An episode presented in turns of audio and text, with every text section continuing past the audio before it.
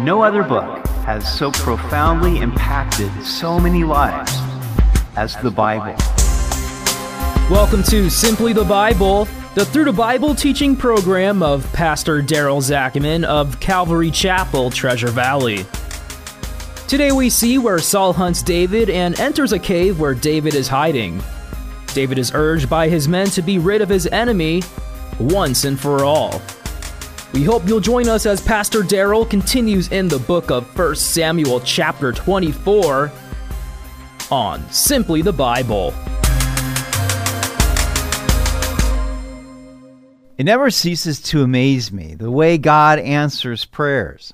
Many times when we pray, I'm convinced that we have one answer in mind, but God often surprises us how He answers our prayers. Many problems are really blessings in disguise and his instruments for preparing us for our future in him. As David was running for his life from King Saul, he couldn't have known that God was using this situation to prepare him to be king. David was terrified, but his fear only drove him to pray even while he hid out in desert strongholds. We continue in 1 Samuel chapter 24. Now it happened when Saul had returned from following the Philistines that it was told him, saying, Take note, David is in the wilderness of En Gedi. En Gedi means fount of the goats. It was an oasis in the middle of the desert, but it also had rocks and caves. When Saul learned of David's whereabouts, he continued his hunt. Then Saul took 3,000 chosen men from all Israel and went to seek David and his men on the rocks of the wild goats. David and his 600 men were severely outnumbered. David's strategy had been to hide from Saul. He wrote Psalm 54 during this time Save me, O God, by your name, and vindicate me by your strength. David knew that he had not wronged Saul, and yet there were those among Saul's rank and file who were accusing David of trying to kill the king. Therefore, David asked God to vindicate him, but he had no idea how God was going to do it. So he came to the sheepfolds by the road where there was a cave, and Saul went in to attend to his needs. David and his men were staying in the recesses of the cave. As Saul was traveling on the road with his army, he looked for a pit stop. He found a cave that looked suitable. Now, the law was very strict about how the people were to conduct themselves in matters of sanitation. Each soldier was required to leave the camp to relieve himself, and he had to carry a small shovel or trowel with his weapons. So he could dig a hole and cover his excrement. Naturally, Saul desired privacy at such a moment, but going into the cave alone made him quite vulnerable. Little did Saul know that David and his men were hiding in the back of the cave. Saul's scouts had proven to be incompetent.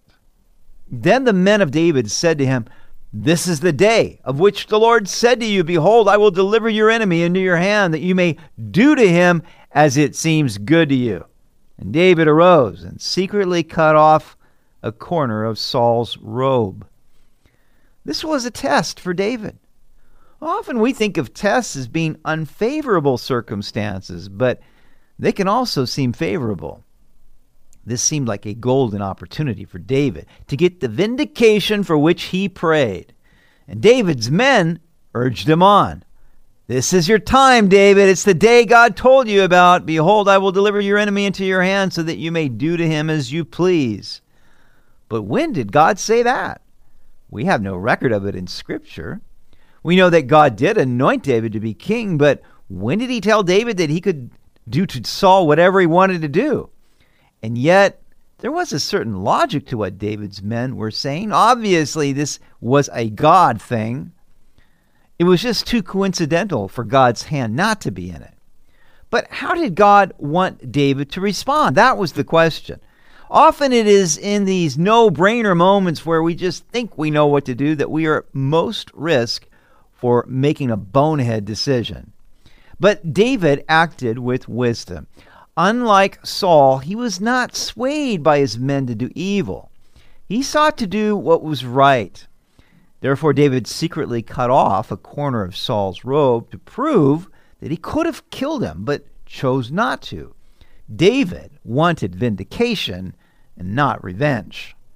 Now, it happened afterward that David's heart troubled him because he had cut Saul's robe. And he said to his men, The Lord forbid that I should do this thing to my master, the Lord's anointed, to stretch out my hand against him, seeing he is the anointed of the Lord. So David restrained his servants with these words and did not allow them to rise against Saul. And Saul got up from the cave and went on his way. Immediately after committing the deed, David was conscience stricken. This act would have humiliated his king. And who was he to lay his hand upon the Lord's anointed? David knew that God had anointed him to be king of Israel one day, but it was God's responsibility to remove Saul in his good time, not David's. David knew that it was wrong for him to take matters into his own hand. What seemed like the golden opportunity to David's men would have been an act of violence and self reliance. And David had too much integrity for that. He also knew too much of the law of God for that. Because Moses said in Exodus 22 28, you must not dishonor God or curse any of your rulers. David did not respect the evil things that Saul was doing, but he did respect the office that Saul held. I believe this is a lesson we need to hear in our country.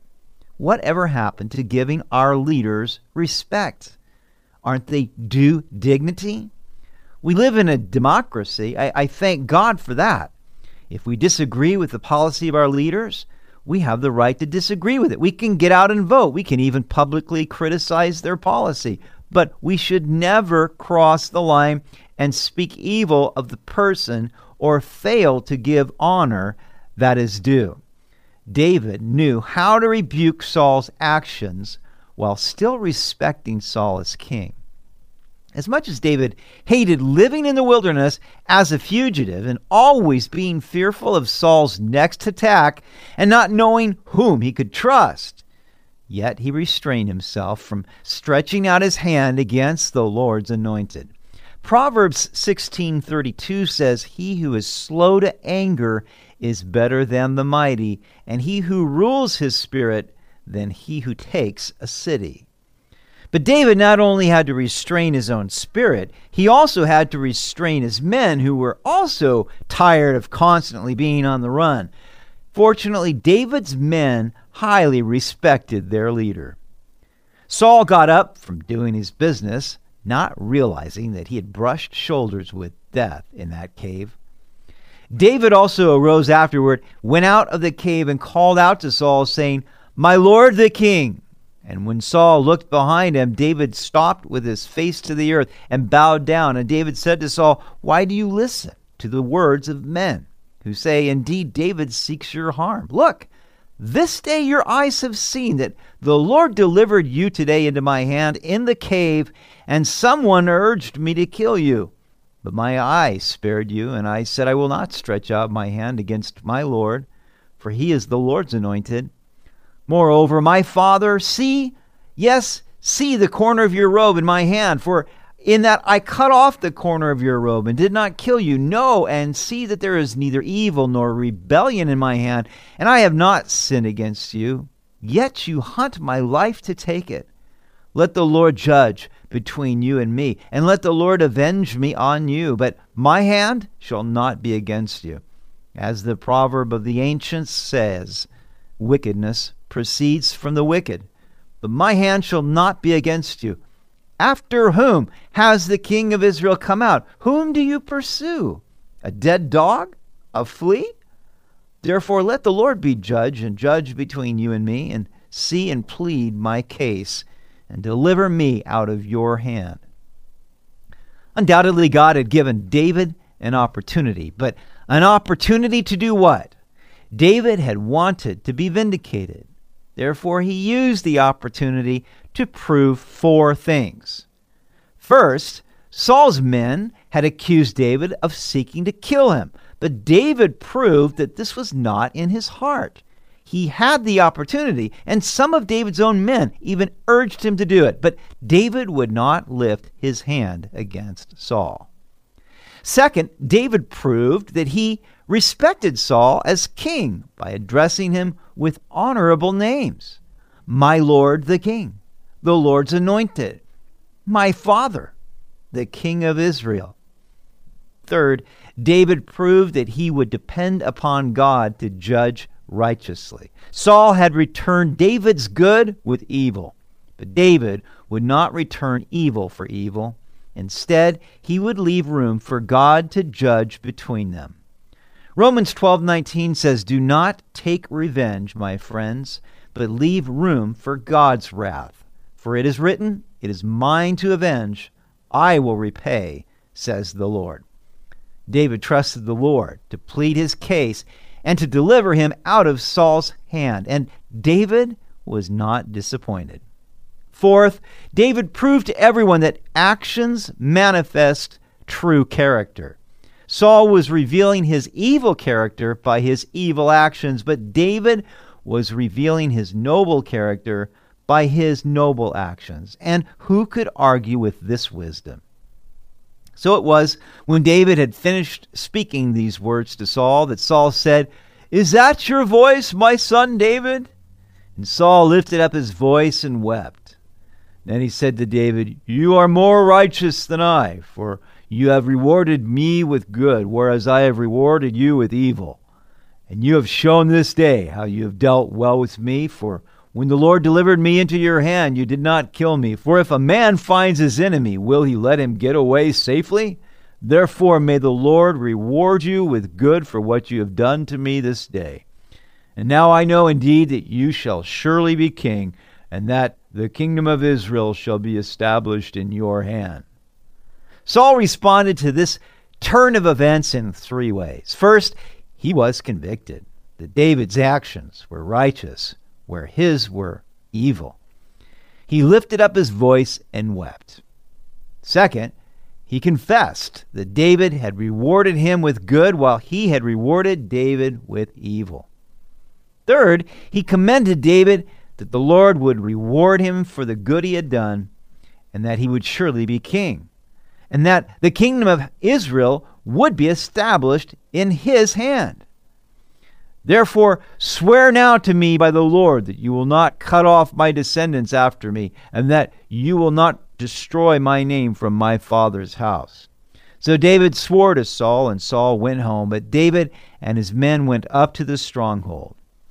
Observe that Saul's chief concern was not for his own repentance or for the Lord's glory, but for David not to cut off his descendants after him and that David would not ruin his reputation. In the end, Saul was concerned mainly about himself.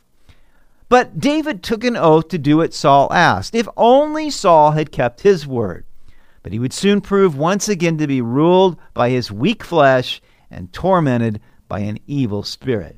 Nevertheless, God had most certainly answered David's prayer for vindication in a most unusual way.